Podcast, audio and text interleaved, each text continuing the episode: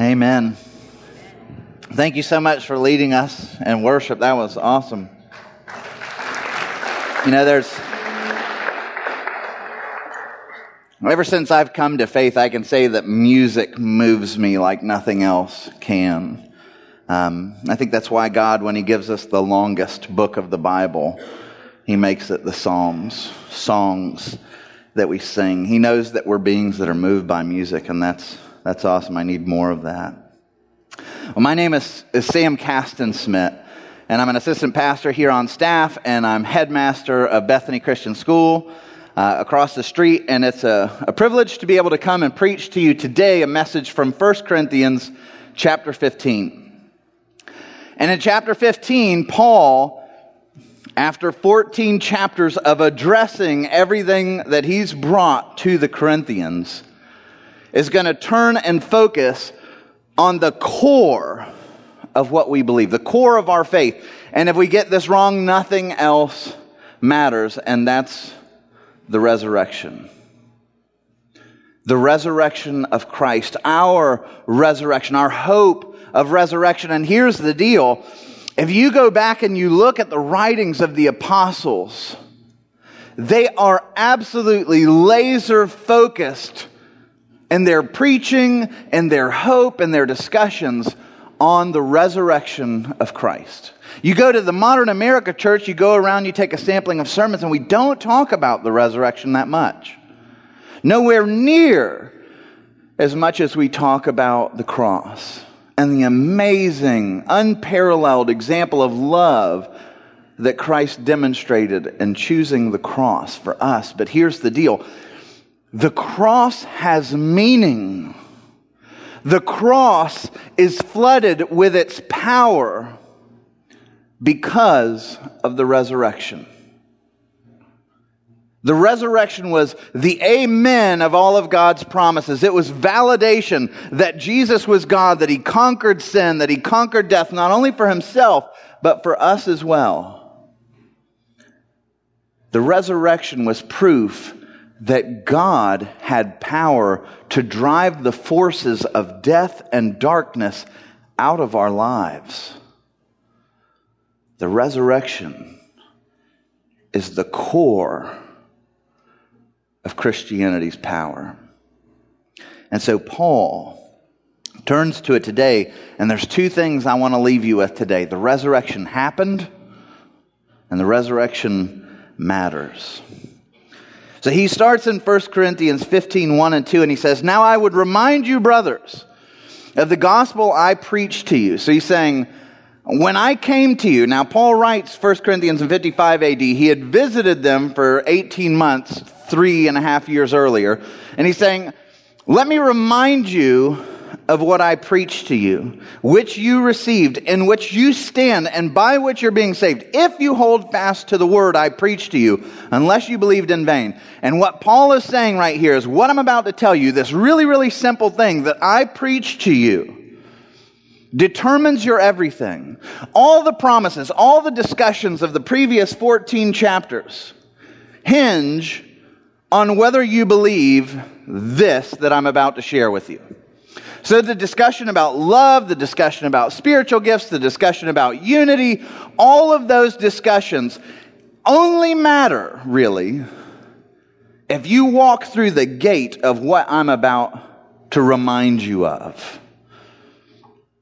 And Paul says, For I delivered to you as of first importance, first importance, what I also received that Christ died for our sins in accordance with the scriptures, that he was buried, that he was raised on the third day in accordance with the scriptures, and that he appeared to Cephas and then to the twelve. And so what Paul is getting at, he's repeating what he received. Jesus died in 30 AD, was resurrected in 30 AD. A couple of years go by. Paul is then converted and he, three years later, he goes to Jerusalem. He interviews Cephas and James, and he's like, okay, what is the gospel? And it's boiled down to this statement faith, trust, wholehearted reliance on the fact that Jesus Christ died for your sins according to the scriptures, that he was buried, and that he conquered death and sin, being raised from the dead according to the scriptures. Paul says, that's it. First importance. If you don't get that right in your heart and in your faith, none of the other stuff we've talked about matters. That is of first importance. And this creed that he summarizes with the Christian faith existed within the first two years of Christ's resurrection and had been circulated throughout the world. And as soon as he gives us this creed, he then goes on and he says, And he appeared to Cephas, who is Peter, and then to the twelve. He's trying to comfort you, saying, This wasn't just made up whole cloth. Lots of people saw this. And he goes on and he says, and this should be a real comfort. Then he appeared to more than 500 brothers at one time. Now, note that this is not total people. It's like when Jesus does the miracle of feeding the 5,000, it's 5,000 men. Add the women and children, and we might be talking about a miracle that feeds more than 10,000. And so here, Paul is saying he appeared to more than 500 brothers at one time who are still alive. Why does he say that? Most of whom are still alive. Why does he say that? Because you can go ask them. Some have fallen asleep, some are dead. But you can go ask them. They may still be alive. Let me ask you a question. This is a politically incorrect question. Brace yourself. Raise your hand if you are older than 30 years old. Keep your hands up. We're just going to make it uncomfortable for you. Now, keep your hands up. If you're older than 30, now also keep your hands up if you remember firsthand when it happened the Challenger disaster. Keep your hands up. Keep your hands up if you saw live the Challenger disaster, either with your eyes or on TV. Now keep your hands up if you saw it explode in the sky with your own eyes. All right, so we're getting to it. Now, the reason why I bring this up, does that feel like yesterday to you? I mean, I still, I remember I was a kid. I was out on the playground of my school. I think I was eight or nine or something. And I remember looking at this thing up in the sky. I was in Vero, closer to Cape Canaveral, and watching this thing. And all of a sudden it does one of these and the smoke trails go in different directions. And our teachers are like, Oh, it's okay. It's okay. Let's go into the lunchroom. And they escort us away. The generational memory from when Paul writes his letter to 1 Corinthians in 55 AD is five years shorter than the distance from now to the challenger. And so when I say, Are there witnesses here? And the hands go up, and I say, Well, you saw it on TV, so you heard it secondhand, or however you want to say that. Was there anyone in here who saw it with your own eyes and five or six or seven hands remained up. And here's what I want to say. You don't believe in the Challenger disaster. Go ask them. They saw it. They remember generational memory. I mean, this is 30 years. The, the resurrection's 25 for Paul. And he's saying, go ask them. It's not like the high school guy who says, I'm dating a supermodel, but you don't know her. She goes to a different school. These witnesses have gone out into the world. They're not all over in Judea, as we'll see in a minute. These witnesses are scattered throughout the world. And then Paul adds, and then he appeared to James, the half brother of Jesus, and then to all the apostles. And here's another thing with the resurrection and, and thinking through, did this happen? That's really interesting because James, if you go back to Mark 3, when Jesus' ministry is first starting, Jesus comes out onto the scene. He starts doing and claiming all these things. And the crowds go to his family and James, his half brother, and they say, what, What's your brother up to? And you know what James's response was at the time? He's crazy. He's out of his mind. I don't know what he's up to. I want nothing to do with him. Do not let him shame our family. He is not one of us. He's out of his mind. He's beside himself. So he goes from that, being ashamed of his brother. He would have been right alongside the Sanhedrin saying, Yep, blasphemer. And then all of a sudden, something happens. Paul tells us that James saw the resurrected Christ. And you know what becomes of James? He becomes the leader of the church in Jerusalem, the first bishop of the church of Jerusalem, and is so absolutely all in for the resurrection and the gospel of Jesus Christ that he's martyred, thrown down from the temple, beaten to death with fuller's clubs. What did he see? What changed him from going, he's crazy, to I'll give it everything I have for him? He saw the risen Lord. Last of all, Paul says, by the way, there's one more witness coming. Last of all, as to one untimely born, he appeared also to me. I used to be the guy that would go around and hunt down the Christians. I was born in Tarsus to wealthy family. I had Roman citizenship. I was trained by the top expert rabbi Gamaliel. I had all privilege. I was climbing the ranks among the Pharisees, probably had a seat on the Sanhedrin just waiting for me. Except one little thing happened. I was on the way to Damascus, on the road to Damascus, and suddenly I was going to arrest Christians and, and probably put them to death or imprison them. And then suddenly Christ in his glory, blinding light, appeared to me and said, Saul, Saul, why are you persecuting me? And he called me to become the apostle to the Gentiles, to go to the Roman world and tell people that Jesus Christ is risen from the dead. I'd gone from a persecutor to probably next to Christ, the most influential person in the spread of the church and he says, I'm the least of the apostles, unworthy to be called an apostle, because I persecuted the church of God. But by the grace of God, I am what I am, and his grace toward me was not in vain. On the contrary, I worked harder than any of them. Though it was not I, but the grace of God that was in me. We're going to pick up on Paul in a minute, but I want to stop and I want to talk to you really, really briefly about the major explanations that people give for the resurrection. And by the way, in scholarly circles, the resurrection is getting more and more respect. A lot of the positions that were, were kooky, were, that were accepted in the 70s, people are starting to abandon. So I want to look at just five of them, some of the most common and walk through them. And these are in, in order of least reliable to most reliable. Jesus faked his own death. So a while ago, a lot of people said that Jesus was on the cross, that he endured all this stuff, but just before he was going to die, he faked it. The swoon theory. So he's got all these injuries. He's been, he's been whipped and slashed and beaten and even speared. And Jesus goes, and swoons and fakes his death, and they take him down off the cross. They put him into a tomb. They seal it with a 4,000 pound stone.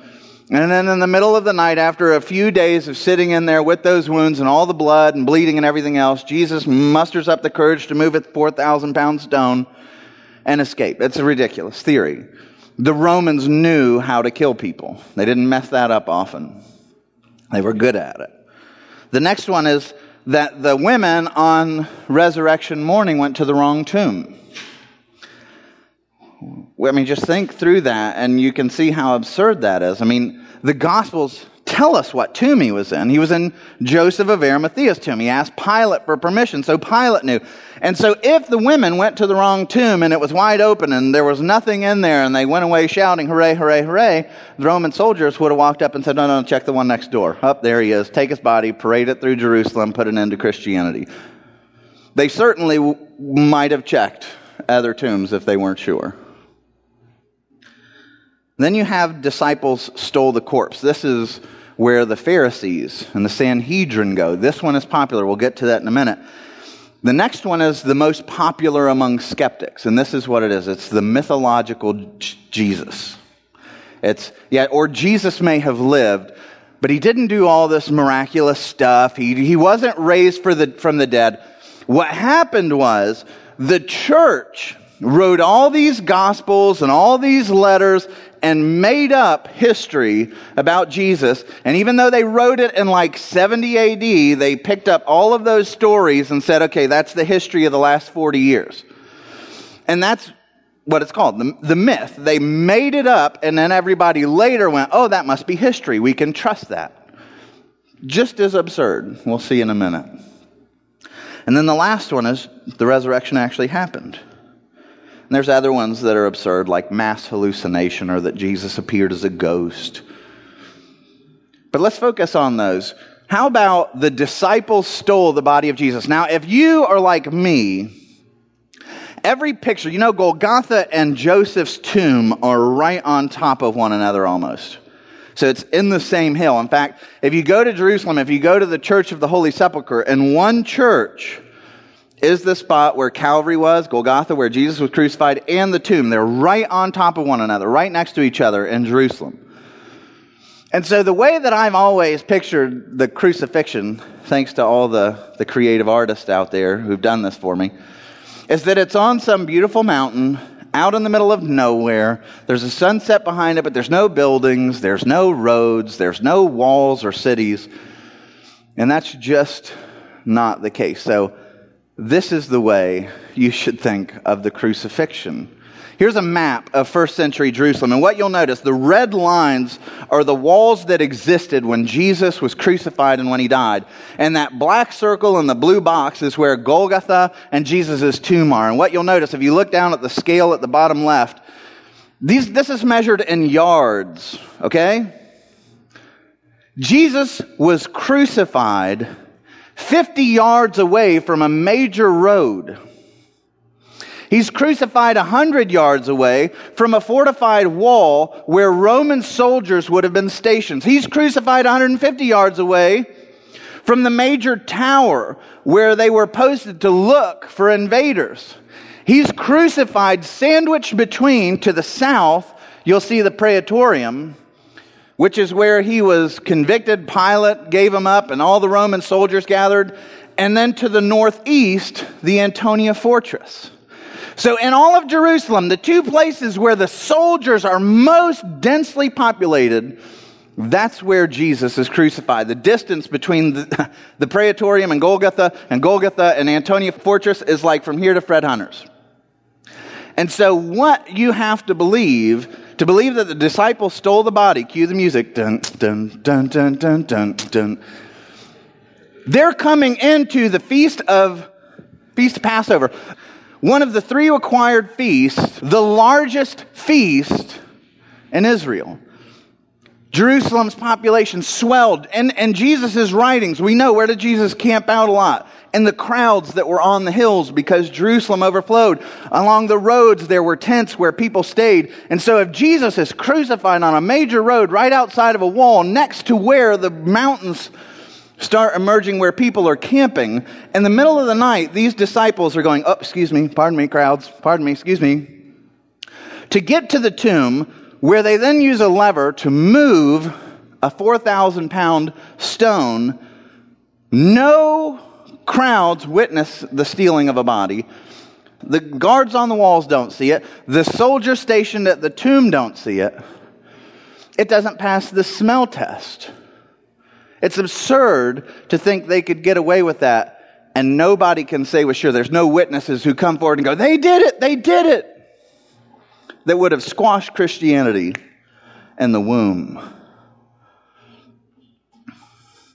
But you look at Paul's response to the risen Christ when you think of the mythic view that all this was created, I want you to start getting an idea of what's going on in the early church. You ready? So Paul leaves this life of privilege, wealth, Roman citizenship, best career path going straight up. He leaves all of that privilege because he's seen the risen Jesus and he begins to take the message of the risen Jesus to city after city after city after city. And I want you to think about what Paul endured for that.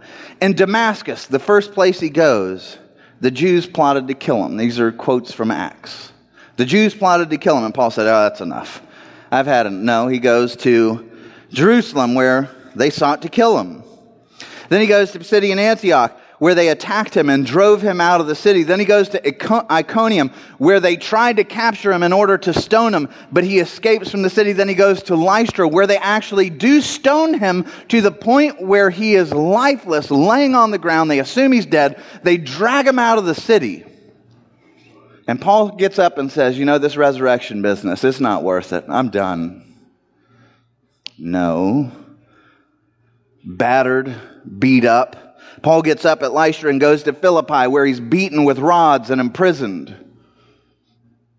That's not enough. He gets up, he goes to Thessalonica where a violent mob drives him out of the city and he runs down to Berea where they chase him and drive him out of that city too. And then he goes into Athens where he's ridiculed and they mock the resurrection. And then he goes down to Corinth where they're so hostile to him that he can't even preach in the synagogues anymore and has to go get his own private place.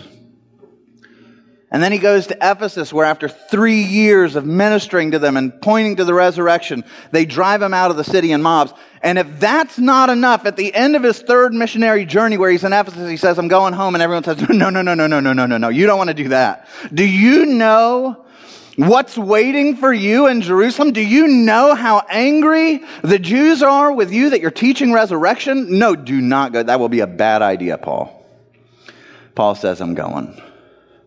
I'm going to testify about the resurrection, that this is true. He goes to Jerusalem, and sure enough, they're so angry with him that the tribunal, who's about to set up a trial before Governor Felix, says this Get ready 200 soldiers with 70 horsemen and 200 spearmen. So count them up. That's 470 troops to guard Paul on his trip from Jerusalem to Caesarea to see Felix. You think the Jews were upset with him about this resurrection business?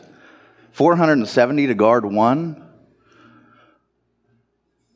He had turned the world upside down. And when Paul goes and stands before Felix, he says this. When Felix says, What in the world have you done? It's with respect to the resurrection of the dead that I am on trial before you this day. This word of the resurrection had gone out, but here's the deal. Here's what I love. The mythical response tells us that in 70 AD, let's say the first gospel written, Mark, which scholars, most of them put it at 65 AD. If it's all created by the apostles, I want you to think about this. If it's all created by the apostles, the history, right? Then we should see no evidence of resurrection before the Gospels are written, before the apostles invented it, right? You follow me? Well, let's look at the world's response to the risen Christ before the first Gospel is written. And I hope this encourages your faith. It certainly does mine. Luke, when we get to the book of Acts, Luke writes to us what's going on at Pentecost. Pentecost happens 50 days after Passover. So he's writing less than 50 days away from the resurrection of Jesus Christ. Just a little bit more than a week before that, Jesus has ascended into heaven. Now the apostles are left alone and Peter kind of takes the mantle. And he goes before these huge crowds at Pentecost, which is another one of the required feasts where there were thousands and thousands and thousands of people in Jerusalem and he gives a sermon, and Luke tells us this is who is there. This is important. Now there were dwelling in Jerusalem Jews, devout men from every nation under heaven. And then he goes on and lists a bunch of places that we don't know where they are. Parthians, Medes, Elamites, residents of Mesopotamia, Judea, Cappadocia, Pontus, Asia, Phrygia, Pamphylia, Egypt, parts of Libya belonging to Cyrene, visitors from Rome, both Jews and proselytes, Cretans and Arabians.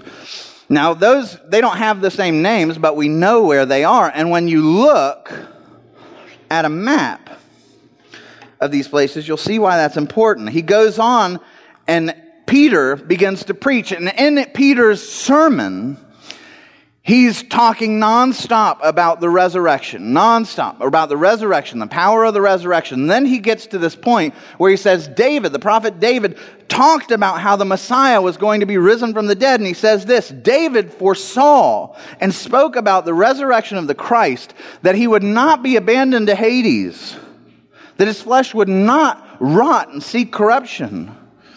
And then looking to a crowd of thousands of people he says, This Jesus God raised up. And of that, thousands of people, we are all witnesses. You people have been in Jerusalem. You saw this. Some of you have stayed since Passover. You saw the risen Jesus with your own eyes. And if he's preaching this message as a total lunatic who's just making stuff up, you expect the crowd to go, whatever. But 3,000 of them are baptized. And when you look at where they go back home to, these witnesses of the resurrection, it looks like an explosion out of Jerusalem. This is the map. And these are all those different places. And I think Luke lists them out so that we understand that the word of the resurrection, immediately after the resurrection, all over the world, to all these places, in every direction. Well, Let me ask you a question. If you walked outside of your office building or your place of work and you saw this, what would your response be? I mean, you didn't see anything. You don't know that something actually happened, but you walk outside and you see people running with reckless abandon, stumbling over one another. They're, they're doing anything they can to go in that direction what are you naturally going to conclude? They're exercising. no, of course not. You're going to conclude something happened. And something happened of such a magnitude that it's causing people to run with reckless abandon, and you're not going to say, I'm going to go check it out. You're going to get in the crowd and you're going to run with them. This is the force of the witnesses of the resurrection going out into the world who go with reckless abandon to their deaths for what they saw. When we make the argument that people don't die for a lie, it's not just the 11 apostles who run off and are martyred or burned with oil or crucified upside down or hanged with trees rather than deny the resurrection. We're talking hundreds of these cases, thousands. If you look at Luke, people don't run off and die for a lie. I mean, even 11 is impossible. Thousands? And so you get into the records of what's happening before the Gospels, before the apostles have invented Christianity. Let's look at the records of what's happening. When Paul's writing his letters to all these places, this is what he's saying about all these places before the Gospels are written. He says to the Colossians that all over the world the Gospel is bearing fruit and growing. To the Romans, he says your faith is being reported all over the world. To the Thessalonians, he says that their faith in God is going forth everywhere. And when Paul's enemies are lamenting about the Gospel, they say it's turning the world upside down. You look at Josephus, and he's writing in his book, Jewish Antiquities, about Pontius Pilate, who reigns from 26 to 36. So that's the purview of what Josephus is writing about here. And listen to what he says. At this time, from 26 to 36, there was a wise man who was called Jesus, and many people from among the Jews, hear this, and other nations, just like Luke says in the book of Acts, became his disciples. Pilate condemned him to be crucified and to die, but his disciples did not abandon his discipleship. What did they do?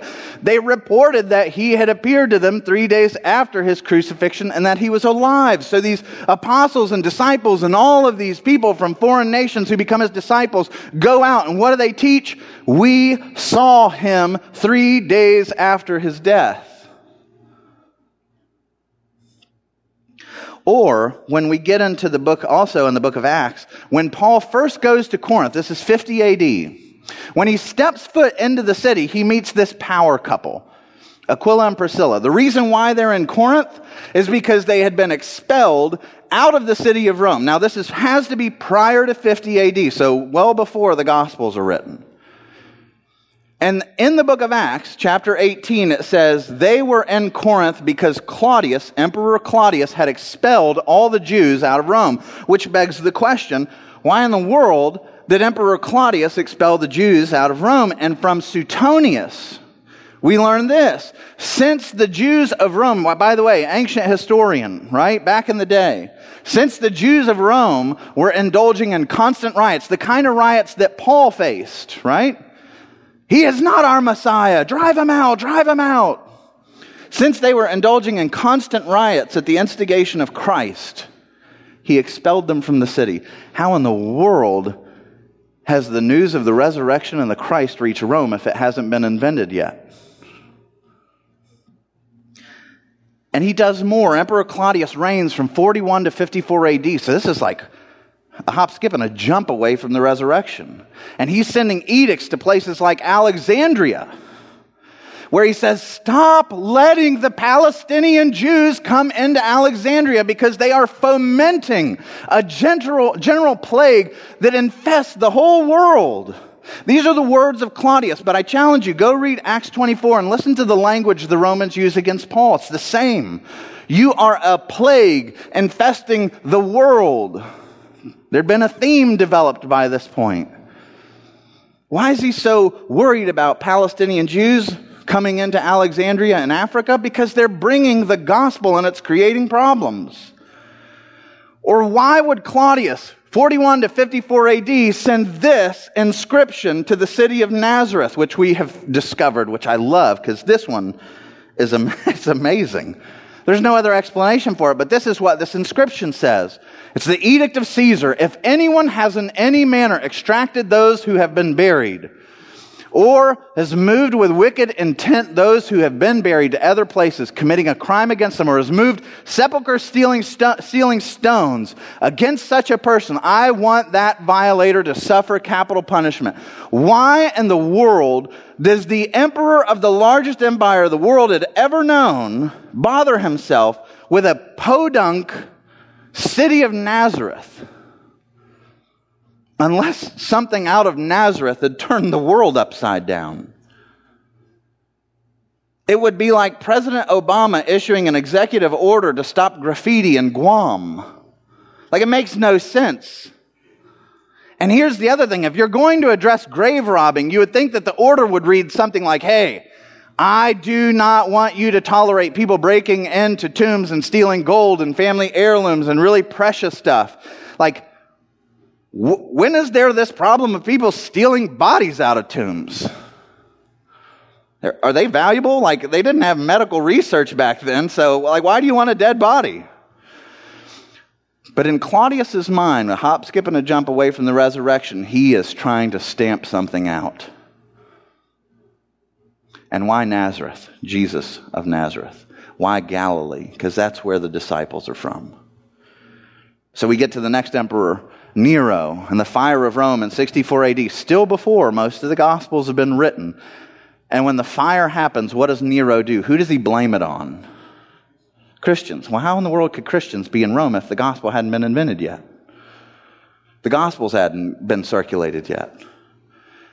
Paul only went to Rome in 61. He's been in prison to 63, and after that, he left to go to Spain, most people think. So, where's this gospel happening? And it's not just on a small scale, it's like beginning to take over Rome to such a scale that Nero looks at Christianity and goes, We got to stomp that out. And so, if you look at the historians, why this happened, Suetonius says punishment by Nero was inflicted on the Christians, a class of men given to this new and mischievous superstition. What is this superstition? What's the resurrection from the dead? It's what made Christians unique at that time. In fact, if you read Lucian, who's a Roman playwright, he says this, the Christian worship, the Christians worship a man to this day. So in other words, he's alive to be worshiped. The distinguished personage who introduced their novel rites and was crucified on that account. He's verifying everything the Gospels are teaching. These misguided creatures start with the general conviction that they are immortal for all time. What does Paul say? First importance. These misguided creatures start with the conviction that they are immortal for all time that the resurrection is true, that death has been defeated. Then you look at this one. I threw this in just because it's, it's, it's hilarious. Celsus, who's a skeptic of, among the Romans, tries to explain how Jesus does all this stuff. And so he says Jesus, on account of his poverty, was hired out to go to Egypt when he was a young man. And while there he acquired certain powers, he returned home highly elated at possessing these powers, and on the strength of them gave himself out to be a god. It was by means of sorcery that he was able to accomplish the wonders which he performed. But let us believe that these cures, or the resurrection, which he doesn't deny is circulating, or the feeding of a multitude with a few loaves are nothing more than the tricks of jugglers. Wouldn't you like to see those jugglers? Like raising people from the dead, feeding 5,000 people with a few loaves? Oh, nothing more than the tricks of jugglers. Can't explain it away. Then you get to Tacitus, who's a Roman historian, who's a Roman senator who's got access to all the records of Rome. And he could easily say, oh, that never happened.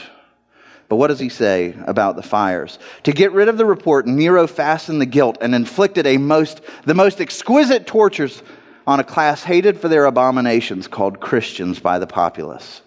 Christus who's in the Latin, whose name had its origin, suffered the extreme penalty, crucifixion, during the reign of Tiberius, check, at the hands of one of our procurators, Pontius Pilate, check, and a most mischievous superstition, the resurrection, there it is again, thus checked for the moment, again broke out, not only in Judea, the first source of the evil, but even in Rome, where all things hideous and shameful, from every part of the world find their center and become popular. And then he goes on and adds this, which is interesting. He says, accordingly, an arrest was first made of all who pleaded guilty, and then upon their information, an immense multitude, not, he doesn't just say a multitude, an immense multitude in 64 AD, before the Gospels are circulating, they're everywhere in Rome, were convicted mockery of every sort was added to their deaths. And they all said, Oh, just kidding. Don't want to die. The resurrection didn't happen. Didn't see it. Don't believe it. No. Covered with the skins of beasts, they were torn by dogs and perished, or were nailed to crosses, or were doomed to the flames and burnt to serve as a nightly illumination when daylight had expired in the gardens of Nero. Nothing could peel or pry them away from the resurrection. Nothing. Why? Because a lot of them had seen it, and the rest of them were so certain in it long before the Gospels were written. Before the apostles got out of bed, the gospel was already exploding all over the world. But what if their hope is wrong? What if Jesus is dead? This is where this passage through verse 19 ends. If Jesus is dead, your Savior is dust.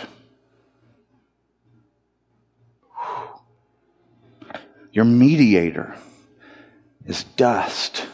The one who draws you intimately into the throne of God and makes you worthy to stand before Him, gone. And so you are still doomed the apostles, and all of their teachings, the wonderful things of the Gospels and the New Testament, all built upon utter lies. The humble will not be exalted. There is no justice coming. There's no hope. There's no reason to walk away from the worldly mess and to put your hope in heaven. There is nothing coming for you your deceased loved ones that you long to be reunited with. That will never happen. Life is, and then you're gone forever. Your soul is non existent. You're nothing but impulses and synapses and atoms bouncing around. There's no meaning to anything. And the pagans are right. We are all fools. And Paul closes out this section to verse 19 saying, If only for this life we have hope in Christ, we are to be pitied more than all men. And I want you to hear that because what Paul is saying.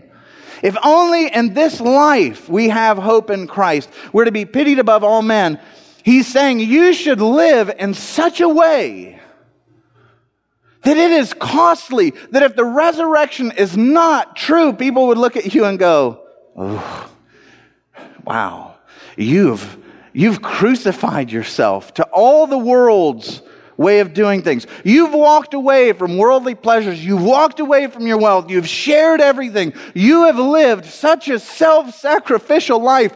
And this is the only turn of the merry-go-round that you get because there's no heaven and you've walked away from it all now? Whew, sorry about that. Wow. You blew it. You'd be pitied more than all men. But here's my question to you. If the resurrection's not true, how would you be pitied? How does your life show that you're living for the resurrection and not the moment? Not the worldly sources of satisfaction, but the eternal ones that last. How would people look at you and say, man, if the resurrection's not true, whew, that's, that's a shame for, for Sam. Does the resurrection make a difference in the way you live? Paul in Romans 6 4 says this the resurrection's not just for the day that Jesus comes back and we come out of the tombs and he remakes us.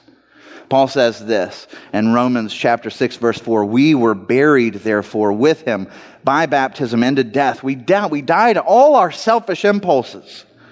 Just as Christ, in order that just as Christ was raised from the dead by the glory of the Father, we too might walk in newness of life. That means now, he uses a, an active now verb, walk in the newness of life. The resurrection doesn't just give you power to conquer the grave.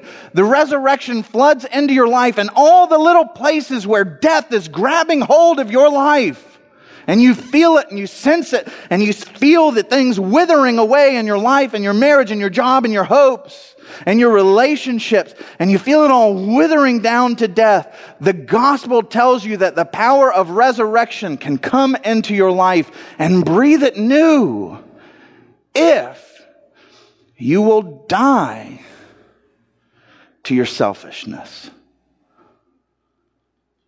Imagine the new life the Spirit could breathe into your marriage and your life if only you would let go of the petty trinkets you keep a death grip on. And we talked about Paul and how he had walked away from everything. In Philippians 3, he tells us why, and I find this utterly beautiful.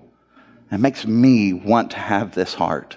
I wish I could say it as resolutely as he does. He says, For his sake I have suffered the loss of all things. I've been, I've been beaten and chased out of city after city after city. My friends turned on me. My countrymen turned on me. I, I suffer wounds. Look at these scars. I lost my wealth. I lost my reputation. I lost my, my relationships. I lost everything for this. And I count it as rubbish word means sewage, that I might gain Christ and be found in him, that I may know him and the power of his resurrection. Do you live in the pursuit and the hope that the power of the resurrection is going to fuel you every day through every crisis, through every turmoil? God, breathe new life into me and my circumstances. Lord, show me the power of your resurrection. I'd give it up, all of it, and consider it as rubbish that I could gain that. And may share in his sufferings, becoming like him in his death, that by any means possible I may attain the resurrection of the dead. Are we a people who live for the resurrection, not just on that day? But this day. And oh, if we were, what a difference it'd make. Let's pray. Father, Lord, I thank you so much that you are a God of resurrection.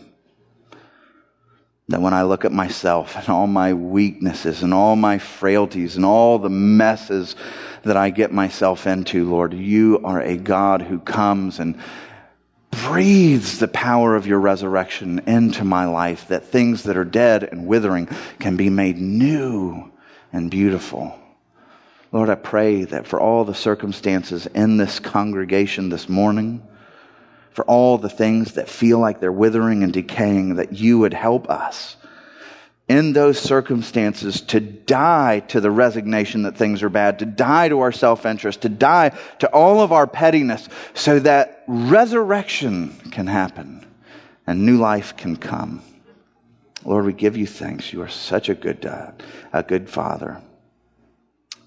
Bless this congregation. In Christ's name, amen.